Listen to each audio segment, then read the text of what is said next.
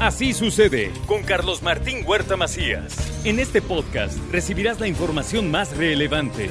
Un servicio de Asir Noticias. Señor doctor Sergio Asia, ¿cómo está? ¿Qué tal, Carlitos? Muy bien. Pues aquí en esta hermosa casa, en este polveado día. Ah, sí, nos está tiznando el volcancito. Estamos llenos.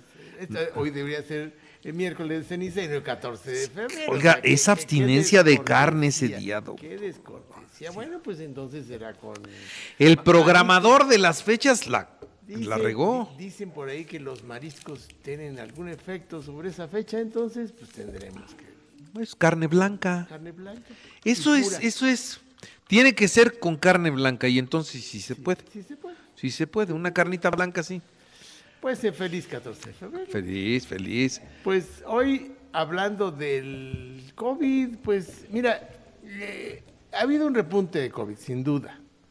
Pero eso no es todo. O sea, aparte del COVID, han repuntado otras enfermedades infecciosas.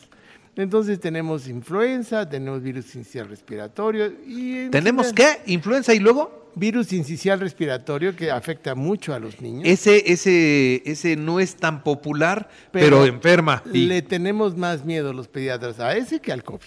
¿En serio? Sí. Pues ¿qué hace? porque les cierra los bronquios a los bebés, los, y les falla el oxígeno y tienen muy- muchos problemas respiratorios, muchos Ya, problemas. ya le Sobre trajeron todo- su café. ¿Lo quiere con azúcar, sin azúcar, con crema, Así con lechita, así, solito? así, ¿Cómo lo así, quiere? con cariño, así. ¿Así nada más? Así. Muchas Bueno, gracias. ok. Y Bueno, entonces ese le cierra los bronquios y les genera mayor sí, problema. afortunadamente ya hay vacuna, pero no para niños, hay vacuna para las mamás, para que se vacunen embarazadas. En fin, es un problema que, que estamos viendo actualmente. Tenemos más infecciones y más graves.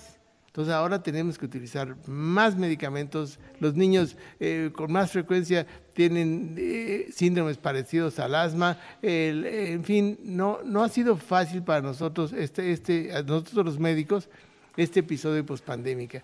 Y los médicos han acuñado dos términos que quizás no sean muy, muy, científicos, pero el primero es la deuda inmunológica. Recuerdan que durante la pandemia y gracias a, a los métodos no farmacológicos de inhibición de la enfermedad, esto es el uso de cubrebocas, el mantenerse recluido, el no hacer eh, convivencias eh, eh, multi- multitudinarias, el, el lavarse las manos, el uso de gel, disminuyó notablemente las infecciones.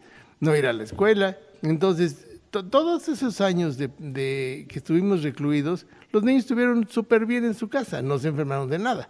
Claro. Pero eso ocasionó un, entre comillas, retraso inmunológico, una deuda de los niños ante las infecciones del medio ambiente y ahora tenemos un repunte porque ya los niños ya van a la escuela, ya no usan cubrebocas, ya no ya tenemos muchas reuniones y hay muchas, muchas infecciones respiratorias. Es- esa es la primera. Y la segunda es un término quizá un poquito más moderno, el cual el COVID ocasiona una especie de- es un ladrón de inmunidad.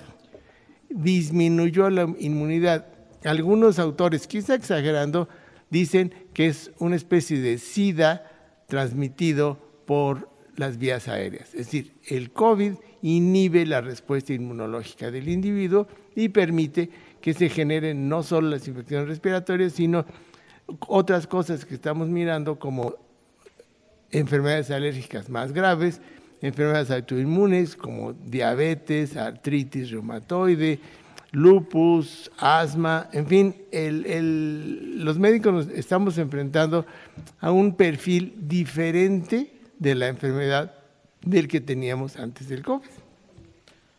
Entonces, eh, las causas no, solo las vamos a atribuir al COVID, sino durante la pandemia se vacunaron menos los individuos.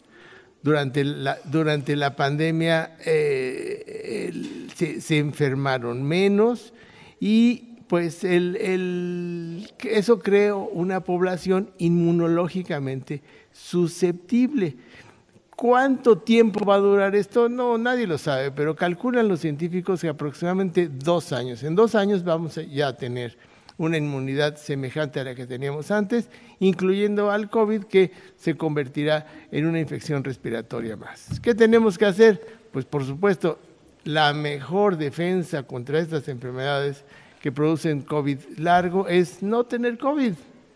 Entonces vamos a seguir usando cubrebocas cuando vayamos a reuniones, vamos a, seguirnos eh, lavando las manos, vamos a seguir usando gel y vamos a vacunarnos. O sea, si ya la vacuna está... Eh, pero si me ponen un chip, doctor. Esas son... No, pero eh, es que esos conceptos pululan entre todas las clases sociales. a ver, ¿de, cuáles se acuerdan? porque uno de los más populares era el chip.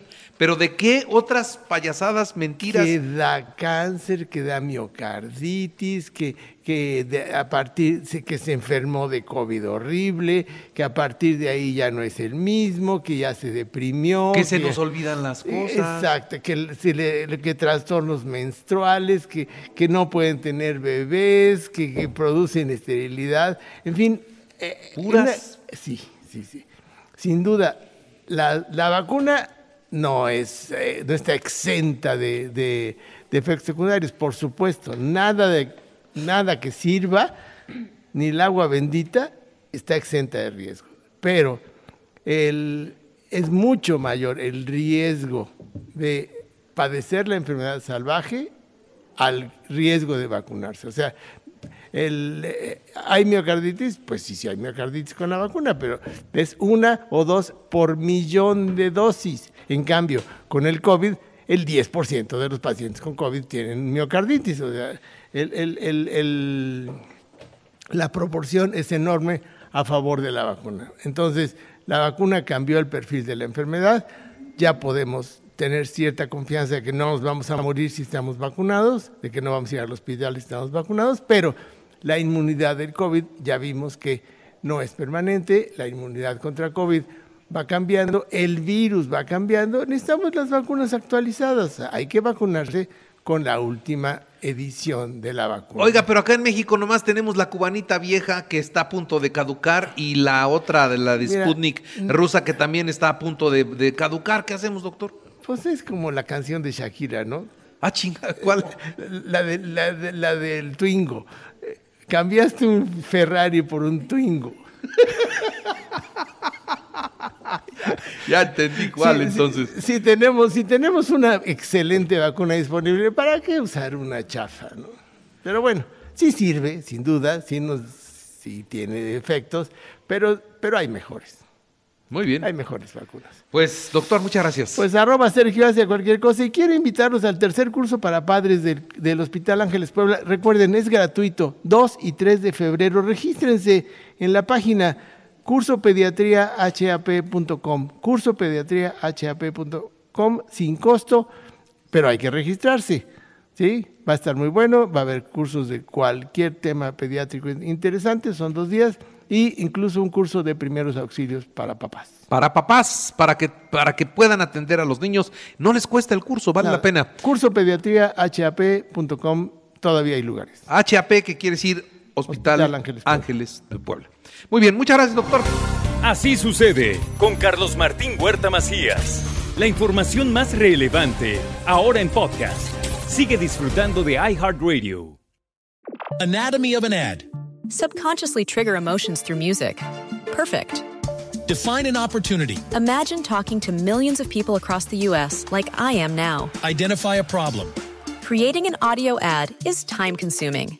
Offer a solution. Utilize cutting edge AI Imagine creating all that in under 30 seconds. Well, we did to create this ad.